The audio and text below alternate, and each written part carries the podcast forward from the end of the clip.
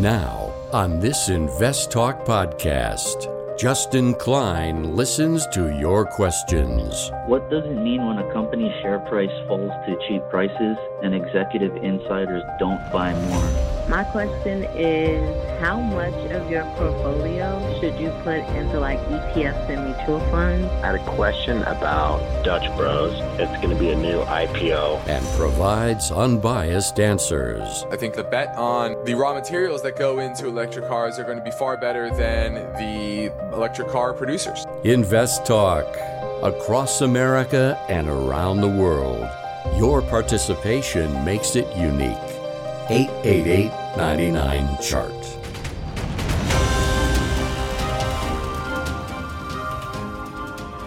This podcast is produced by KPP Financial. Steve Peasley, President. KPP Financial. Independent thinking, shared success. And now today's podcast. Good afternoon, fellow investors, and welcome to Invest Talk. This is our Thursday, January 6th, 2021 edi- edition of Invest Talk. And we have completed four trading days in the new year. And it's really started off with a bang. And change is in the air. And the question is can you use that change to your advantage to help build and protect your portfolio? And that's why we are here is to help you reset the clock. It's a new year and a new challenge. Every year brings different challenges and different markets. Some similar to the previous year, some drastically different. And while last year there was a hint of rotation in the market. It really didn't come on until, you know, mid to late in the year. And this year it's coming on rather quickly, rather early. And so I'm going to submit a challenge to all of you to start bringing your questions to the table for on companies that fit the market that we're in. I get a lot of calls about story stocks and tech companies. And I feel like a broken record. No. Look for value. Look for companies with cash flow, dividends, consistent businesses that aren't issuing shares to sustain their business, that are maybe buying back shares, that are growing their dividend, that are in your bread and butter economy sectors, financials, industrials, commodities, energy, etc. So I challenge all of you to start thinking in those terms and bring those type of companies to the discussion because those are the ones that are going to not only benefit you in the coming years, but the rest of the listeners as well. I think of you guys as a community of like minded investors who are trying to find their way. Their way towards financial freedom, their way towards good financial decisions. And I'm going to help you, just like I do every day when I'm doing the show is help you take that next step in your path towards financial freedom. And I'm going to use my mission statement, which is independent thinking and shared success. I'm here to distill the data, the information that I have in front of me, and 20 plus years of investment experience and bring it all to you without bias, just the facts and the perspective. So I'm Justin Klein. I encourage you to reach out to me with your finance and investment questions. And when you do that, you get to shape this show to how you want it. I can talk about whatever's on my mind, but ultimately, this show is about you. So I encourage you to interact with me right now during our live stream program from 4 to 5 Pacific time. But I know a lot of you are listening after hours. No big deal. leave your question on our Invest Talk voice bank at 88, excuse me, 888 chart. So let's get right to our first listener question now. Hi, this is Matt in Miami. I'm just hoping that you guys take a look at FDX, FedEx. I'm just curious if you think that they can actually meet their forward earnings per share estimate, which seems a little over exaggerated in my opinion. It looks like it's they're betting on probably about twenty to twenty three dollars over the next like one or two years, which based on the price of the stock now isn't a terrible valuation. But uh, I'm kind of skeptical. Would love to hear your opinion on it. Thank you very much and have a good day, guys. All right, this is FedEx, and this is off from its 52 week high about 17%. That's after its recent rally from about $220 a share to 263. So it's still over about 18% off that high. Yields 1.1%. Earnings this year are expected to be up 14% to $20.75. Next year to $23.06. So low teens on average earnings growth, which is very solid. And it's trading at about 15 times earnings currently. And if you look going forward, it's only trading at about 12 to 13 times earnings. That's good. But it's about fairly valued in our mind. Our value is right around $250 per share. So, do I think it could get there? Yes, but it's such a large company, uh, and their the the recent woes uh, when it comes to labor, I think are going to be more persistent for FedEx. I th- I think the labor issues, while they are going to improve in the, uh, the the short to medium term, from what we saw last year, there's going to be a more persistent trend towards a tighter labor market and wage inflation. And while the demand for FedEx's products are there, uh, there are also alternatives. You see that with UPS, the Postal Service, and even Amazon bringing uh, their shipping in house. And so I think there's still a lot of issues with their business that's manifested over the past 18 months or so. And so I would see that their margins are going to probably trend back to where they were pre pandemic. And that was closer to three to 4% on average. Now it's at uh, five and a half or 6%, depending on, you know, the last 18 months. So I, I do think that the earnings expectations are a bit aggressive and it's not cheap enough. But I like that this is your bread and butter type of business. This is would be in the industrial space, the transportation space, and still a good company to own longer term because you have consistent return on equity in the high teens or so over the last decade, which is good. But it's over earning currently. And I would think that this is a, a better bet for to, to wait on for a more attractive valuation. But definitely a company everyone should have on your watch list because of its consistency and its cash flow. Now, my focus point today is based on the story behind this headline. Mortgage rates have hit a nine month high, and loan demand has dropped even further. Home applications are down 12% year over year. New home applications. So we're going to look at that data and what that means for the housing market as a whole. I also want to touch on the rotation so far. What uh, what's the number? What are the numbers? Four days in. What numbers are we seeing in the domestic market? Which parts have underperformed the most dramatic of the Russell 1000 stocks?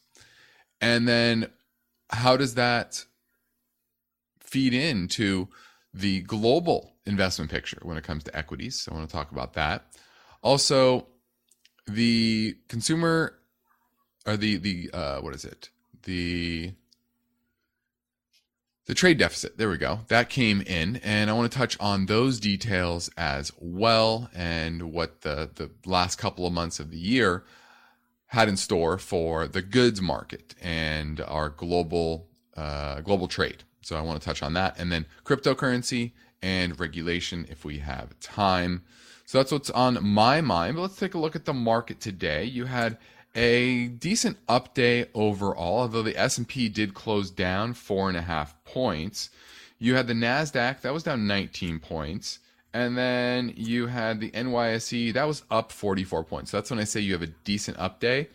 NYSE up 44 points, about was about 0.2 quarter about a quarter of a percent so very modest up day more broadly uh, it was really concentrated on the, the russell. That was up 12 points so about a half a percent there. And the dow which i, I don't really look at typically that was down 170 points. So the broad indices this is one of those days where the broad indices are showing weakness. That was a down day. But uh, or sorry not the broad indices the indices that most people follow showing it was a down day. The broadest index, the NYSE, that was showing was a modest up day.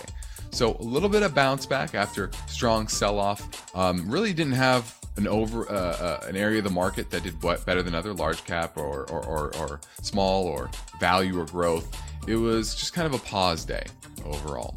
Now this is Invest Talk. It will uh, and it will be made better if you are part of the mix. So call me with your questions at 888 99 chart.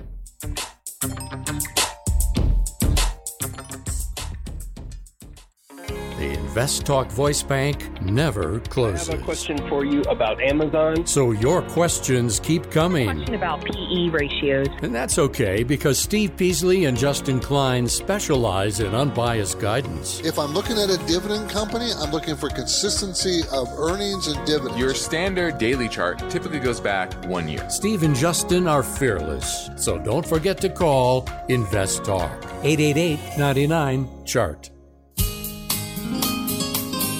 You are listening to Invest Talk.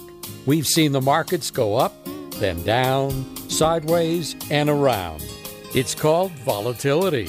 And if you're a serious investor, you'll have finance and investment questions for Justin Klein.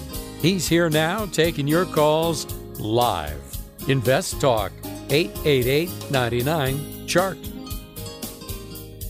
Let's go to James in Sonoma looking at Evercore Incorporated. How you doing, James? Oh, I guess James uh, dropped off. Uh oh. Well, uh, James, call back in and I'd be happy to. Well, why don't I cover Evercore? Uh, it sounds like that's what you wanted to talk about. And this is a company that provides advisory services on mergers and acquisitions, divestitures, restructuring. So it's kind of a it's an investment bank, really.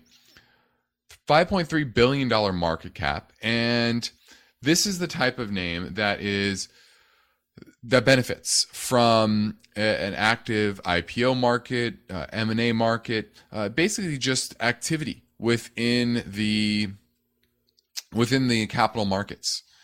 And that shows. You had record IPO activity last year, and they had earnings of $9.62, which was a record high. So let's make $14.86. Uh, oh, sorry, that was 2020. 2021, $14.86. So huge increase, 54% increase in earnings last year versus 2020. The but so it's to fall back 9% this year to $13.46 and that continued to be downgraded.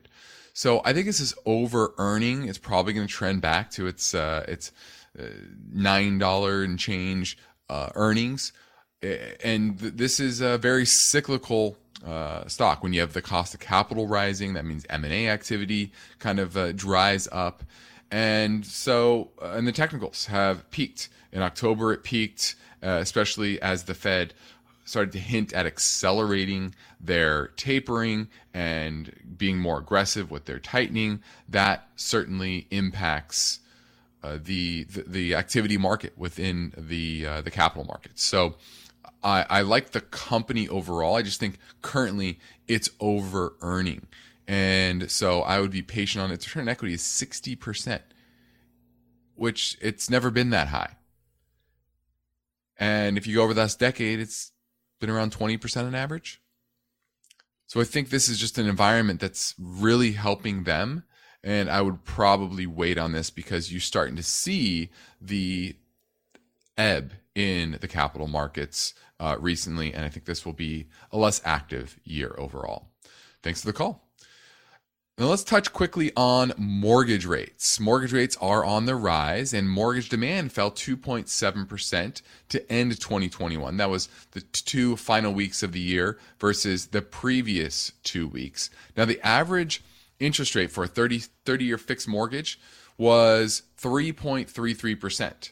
That was up from 3.27% the previous couple of weeks. And that's going to accelerate here with interest rates over the past few days really, really going higher.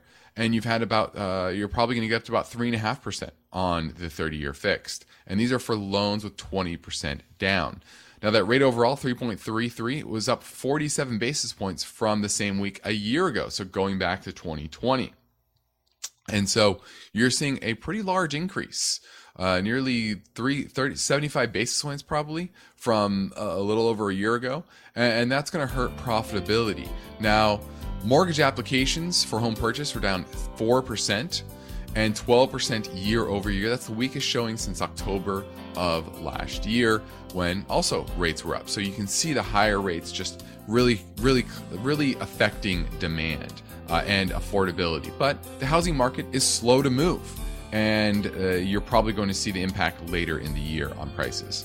Now we're heading to a break, so give me a call at 888 99 chart. You are listening to Invest Talk. Every Friday on the program and the podcast, Steve Peasley shares highlights from the newest edition of the KPP Premium Newsletter. Listen Fridays to Invest Talk. And now, Steve and Justin welcome your calls and questions. 888 99 Chart. Hey, my name is James. Uh, just actually started listening to the program and uh, impressed so far uh, and happy with it so far. I just had a question about what to uh, to purchase at the moment with the, the start of the decline here in stocks and not wanting to invest in technology or any of those things. Is now a good time to buy commodities, or should a person wait for a while, give a little breathing room, and see if commodity prices come down and then purchase at that point? Thanks. Bye. Well, we recently had a pullback in commodities as a whole. It peaked in October and found a low when oil kind of fell out of bed late November. Uh, remember post Thanksgiving.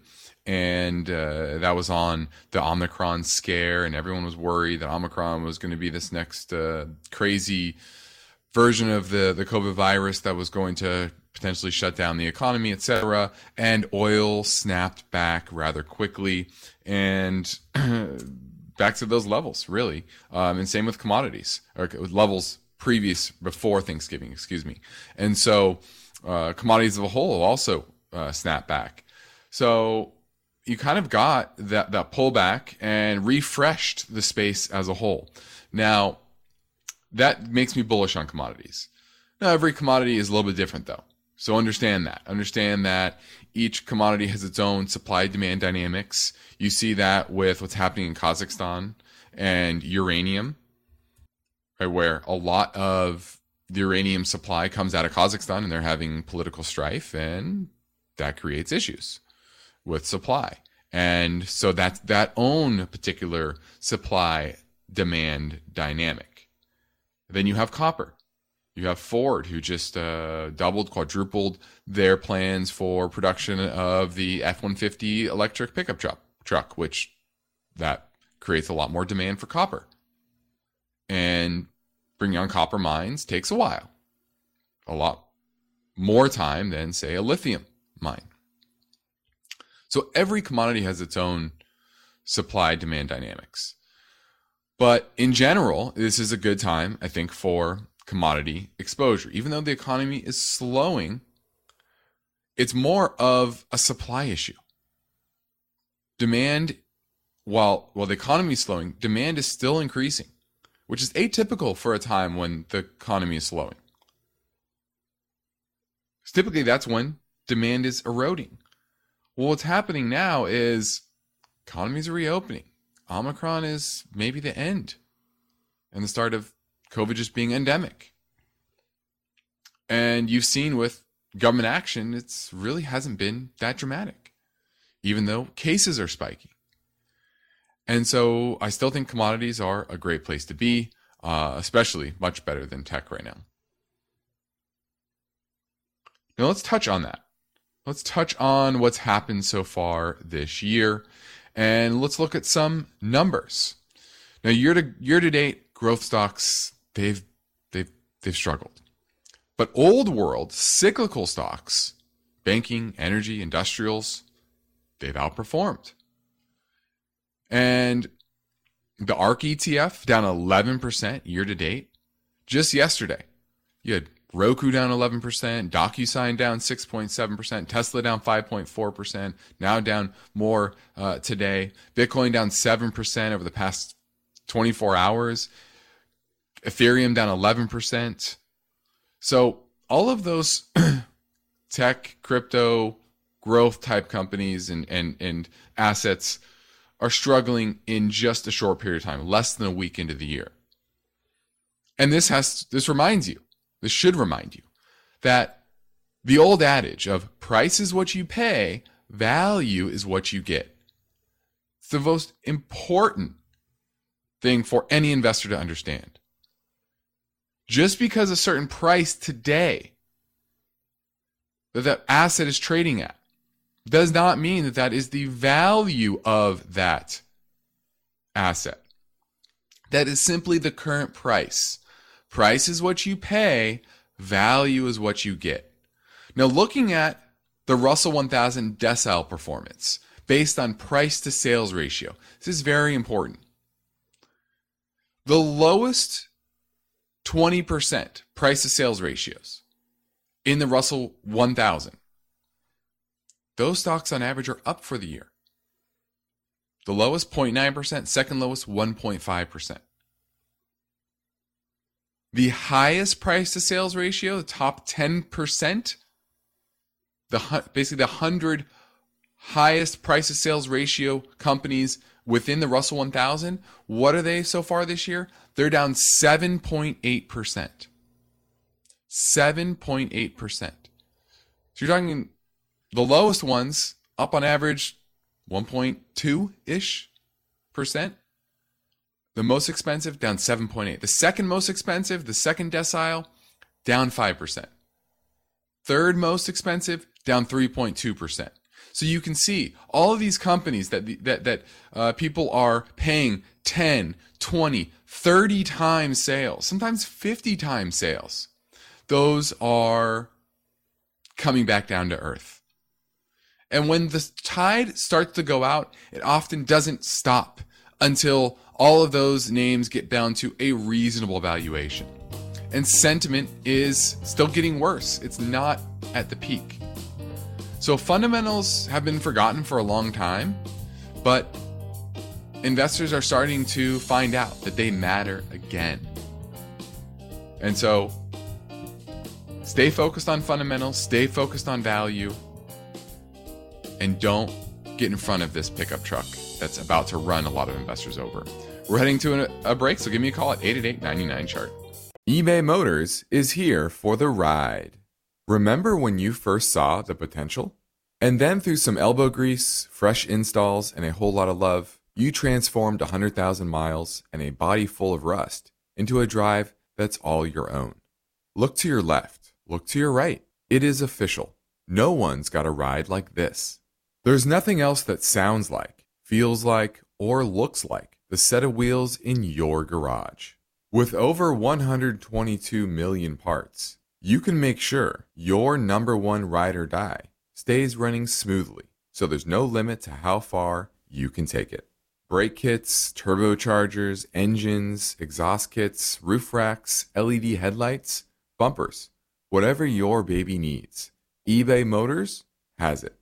And with eBay Guaranteed Fit, it's guaranteed to fit your ride the first time, every time, or your money back. Plus, at these prices, well, you're burning rubber, not cash. Keep your ride or die alive at ebaymotors.com. Eligible items only, exclusions apply. At this point, I think almost everyone has heard how generative AI promises to bring us to the next industrial revolution. AI is already shaping society with an impact on daily life that echoes the transformative significance of electricity or the internet. As we take steps to embrace the potential of generative AI, we need to remain vigilant with regard to its exploitability. This is where Hacker One comes in. HackerOne's AI Red Team addresses the novel challenges of AI safety and security for businesses that are launching new AI deployments.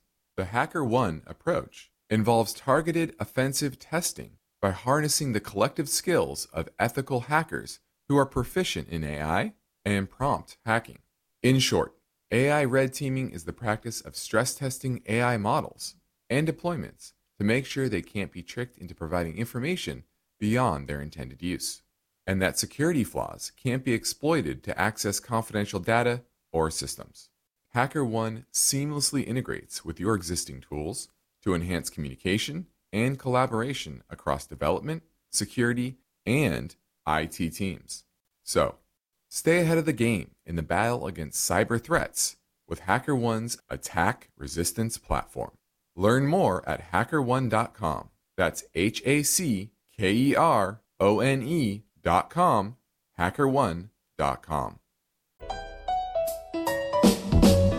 This is Invest Talk. Is your portfolio balanced? Is it optimized? Is it delivering the types of gains you want and need to achieve financial freedom? Well, turn up the volume because there are many questions that deserve unbiased answers. And Justin Klein is here now, ready to take your calls live. 888 99 Chart. Hello, this is Luke from New York. I'm a longtime listener. I'm calling about MP Materials, Mary Peter. I have a large position in it, and it looks like it's nearing its 52 week high. My cost per share is $31. It's currently close to $51. Would you recommend holding it or take profits and invest in something else? My other question is if MP drops again to low 30s, should I pick it up again and hold and sell in the 50s, hopefully? Or do you think we may be nearing the peaks in the materials sector? We'll be waiting to hear your answer on the podcast. Thanks for all you guys do. All right, this is MP Materials. Now, what I will say is yesterday was a big reversal candle on the chart, uh, engulfing, and that is pretty bearish uh, after this big run from May when it was in the mid 20s and hit a high of $52 yesterday and now down to 45. So big reversal here, uh, down another 20 cents today. So near term technicals, uh, a little little worried about those. So this is a good time to sell if you're thinking about selling. Now, let me give you the the pros and cons. You always want to look at the pros and cons. Now, what is MP Materials?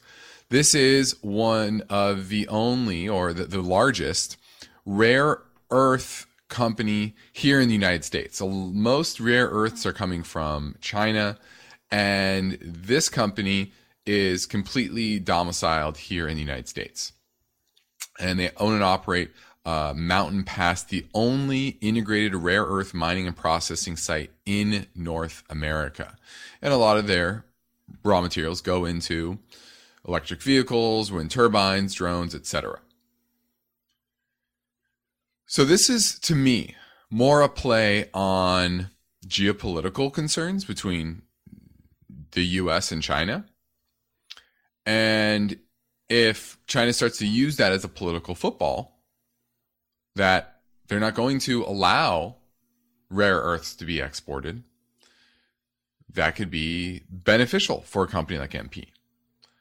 Now, current earnings and even projected earnings of around a dollar per share this year makes the company pretty overvalued $45 per share currently. 45 times earnings is, is pretty high.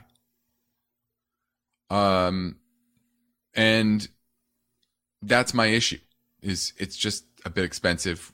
Earnings growth expect to slow dramatically this year. And so it's likely to be a volatile name. And you've seen that over the past couple of days. So I would probably at least trim my position and look for a retrace back in, like you said, to the low 30s, high 20s. And that would be an area that is more reasonable from a valuation perspective uh, and still is a good play long term on the demand for rare earths and If you're bearish on US China uh, geopolitical situation, that is adding to, or potentially adding to the value you're going to see from MP materials. So I like it long term. I do think there's going to be continued strife there. Demand for rare earths are going to continue. So I like it, but near term, I'm a bit worried. Now, when people take the time to leave an Invest Talk podcast review on iTunes, we'd like to thank them for the courtesy by getting to their questions quickly. So here are some questions from iTunes reviewers. Victoria asks, Hi, love your show. I'm curious what you think about PIGFX. PIGFX. And this is this is the Pioneer Fundamental Growth A Shares Fund. She says, uh, thinking about as a long-term investment, I have a significant portion of my portfolio in them, but I know they're expensive. Should I consider getting out and moving into low-cost index funds? They had a recent dip, so I don't want to sell low, but don't know if it's wise to stay in. Yes, I would absolutely be selling this. Not only are you paying an expense ratio of 1.04%, which is, uh, you know, close to what our clients are, are paying for full, uh, full service advisory firm, but this is very focused on the growth side of the market, which I've been saying is not where you want to be invested. So when you say, "Oh, it's expensive," I it's expensive from a uh, an expense ratio standpoint, but it's also expensive the type of stocks that it owns. The average P ratio is 27. Very high. And its highest weighting is Microsoft, Alphabet, Amazon, MasterCard, Charles Schwab, which is, I think, probably the best of that bunch, Charles Schwab. But all of those are overvalued. Some dramatically so, some only mildly so. And once again, you want to be looking to have exposure to basic materials, real estate, energy, industrials. And this doesn't really have much of any of that. 9% in industrials, 2% energy, 0% basic materials, 0% real estate. It's heavily focused on technology, 30%. So, absolutely, I'm getting out of this. Uh, Morningstar even has a negative rating on it. So, uh, I would be out very quick. Now, Steve and I have said many times that we appreciate our diverse audience. And in fact, we receive caller questions from across America and around the world. So let's take one of those questions now, this time from a listener in Denmark. Hello, Steve and Justin. This is uh, Yannick from Denmark once again. Uh, thank you for your comment on Altria. I, I, bought that one after your advice. I had a question about Walt Disney Company, ticker symbol DIS. I have it for the equivalent of some thousand dollars, I think. I am a value investor like you uh, are and uh, advise uh, people to be. So I know it has a very high P ratio. And also, I can see that its return on equity is very low. I can't really find that metric on Seeking Alpha. Equity is very low also going forward. Still, it has uh, bullish recommendations from um, several investors. So I just wanted to take your advice on whether to keep it. Thank you. Bye. Right, looking at Walt Disney Company. And this is the perfect example of investors extrapolating growth out more than it, reality is uh, should allow them to. And what I mean by that is Disney Plus. When they announced Disney Plus and adding all of those subscribers in late 2020, investors were extrapolating that that was going to amount to a dram- uh, amount of subscribers equivalent to something like a Netflix. And the reality is just simply not the case. Certainly, their business has been impacted dramatically uh, because of COVID. Movies and theme park visitors down dramatically. And earnings for 2020 and 2021 were around $2 per share. That was down from $5.76 in 2019, $7.08 in 20, uh, to 2018. 2022 expect to be $4.12, so a nice return to profitability, uh, much better profitability, and expect to be $5.66 next year. So if they can return to that level, it's still trading a 31 times earnings based on next year's earnings, not this year, 2023 earnings. It's a bit rich. It's a bit rich. Now, is it dramatically overvalued anymore? No, it was at 200, and I think that was pretty overvalued.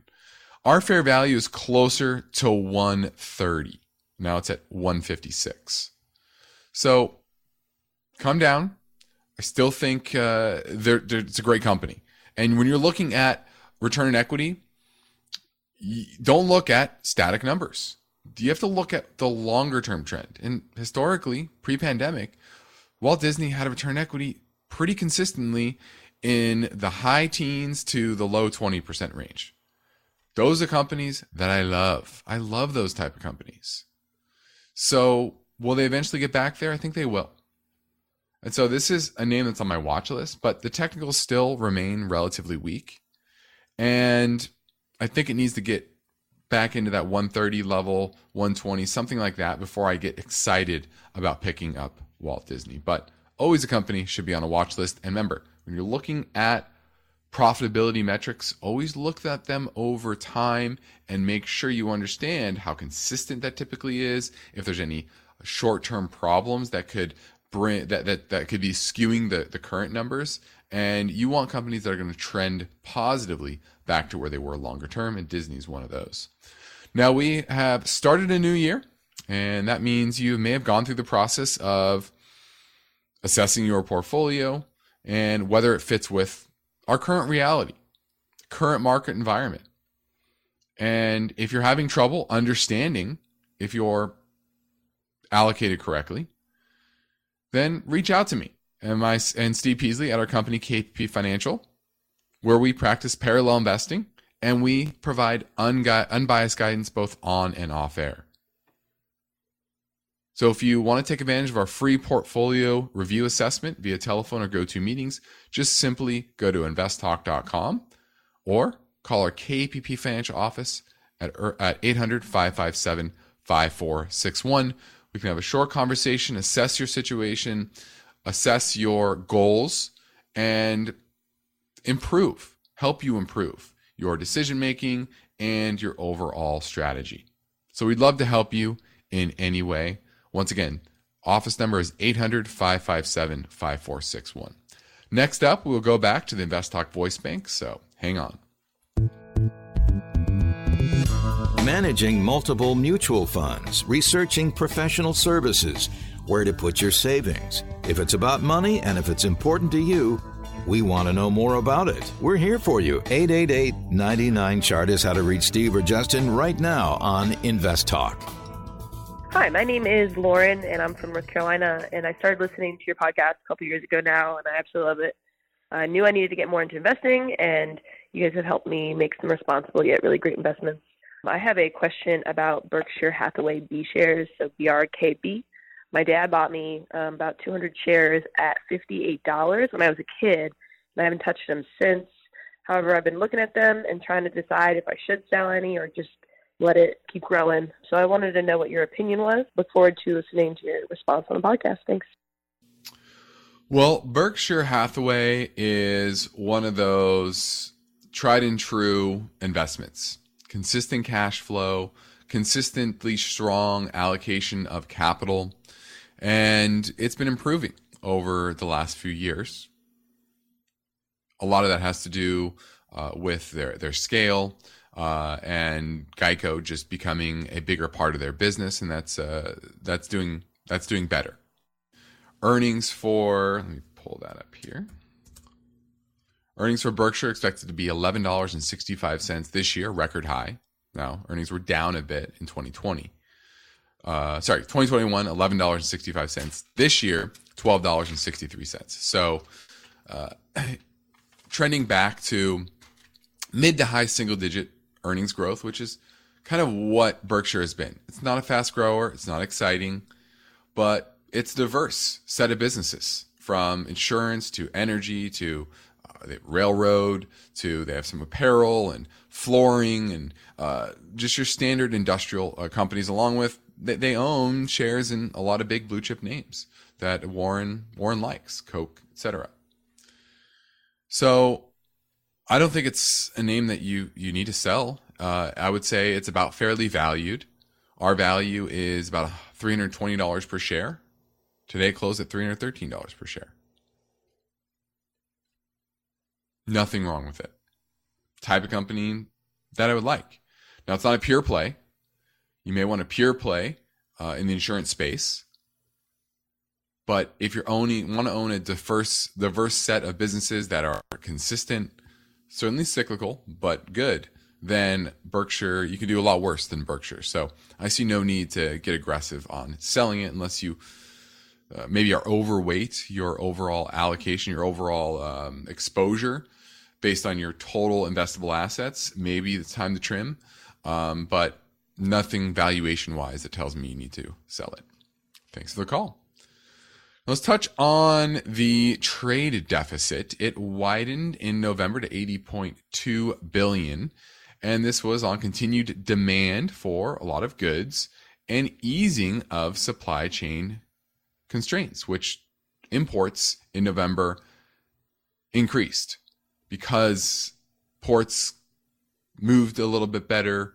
Uh, there was a lot more, a lot more imports and the goods deficit increased in November to a record 99 billion. Now, manufacturers sent fewer goods overseas compared to October. But the positive was we exported tourism. Well, how do you export tourism? You bring people in that spend money. So spending on tour by tourists inside US borders because of loosening COVID restrictions that helped boost our exports. Remember, that's an export. When someone comes here, they spend money on on tourist activities, then from from overseas, that is actually an export. Now, backlogs at U.S. ports showed signs of easing over the fall. That helped uh, boost the imports, like I said, and all of the data is showing, especially the ISM report this week, that the supply chain performance is moving towards a more appropriate balance with demand. That's according to the ISM figures. So our deficit widened, uh, but kind of that's a good thing because that means the supply chain is getting better and it's healing. Now we're heading into our final break, and uh, I'm ready to answer your questions. So give me a call at 888 99 chart.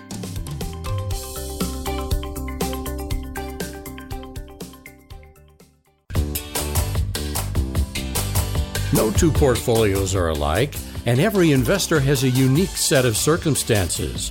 So don't forget to call Invest Talk 888 99 Chart. Hey, Steve and Justin. This is Ab from New York City. I wanted to ask you guys about the symbol VHI. I found the stock on Finviz by purely searching for the fundamentals that you guys have taught us. So the company is profitable and the sales are expected to keep growing steadily. It has very high insider ownership. They have some debt, but not too much. And since it's a small cap company, I'm considering adding it to my Roth IRA for long term growth. And I see that it has some support at $26. So I was wondering if you would buy this company for a long term hold. I hope I did my analysis correctly. I really appreciate the podcast. I learned so much from it. Thank you very much. All right, this is Valhi, Valhi, Valhi, V A L H I. Is how you spell it. The symbol is V H I. Very interesting name here. It's a very diverse business. It has three segments: chemicals, component products, and real estate management and development. Now, its main business is it produces and markets titanium pigment dioxide. I believe that goes into paint. And it also manufactures security products. And what's interesting here, processes, treats, stores, and disposes of radioactive and toxic waste. So that's good, especially if nuclear is going to become more popular, which I do think eventually the powers that be eventually realize that. They also provide real estate management services. So, um, odd mix of businesses. But they produce consistent cash flow, been cash flow positive since 2016. They're not issuing much of shares. The return equity is about mid teens, which is good. And the return assets have been, on average, the last decade, somewhere around the 5 6% range. Certainly inconsistent, but I like it. Trailing 12 months, $232 million in free cash flow. It's only a $779 million market cap. Like you said, modest debt, 1.2% dividend yield. The chart looks fine. I'm going to give this one a thumbs up. Interesting, but the type of business that I want to own. Even if it's not a pure play and it's diverse. So I'm going to give Valhi, VHI, a thumbs up. Now let's touch quickly before we close on the crypto sector and about regulations. And oversight of the cryptocurrency space is pretty spotty. But regulators within the Biden administration are working to clarify market rules in an area that has tripled in value in 2021 to more than $2 trillion. And when it gets that big, there's more concern of financial stability. So the first question that regulators are trying to answer is what what is it? Is it a commodity? Is it a currency? Is it an investment? Is it an equity? Is it an investment vehicle of some type? Is it are, are there shades of it being a security? And that means it falls under different regulatory bodies. And what the goal is, is to promote fair, orderly markets, guard against bubbles, prevent crimes, tax evasion. And that's what typically regulators are, are trying to do.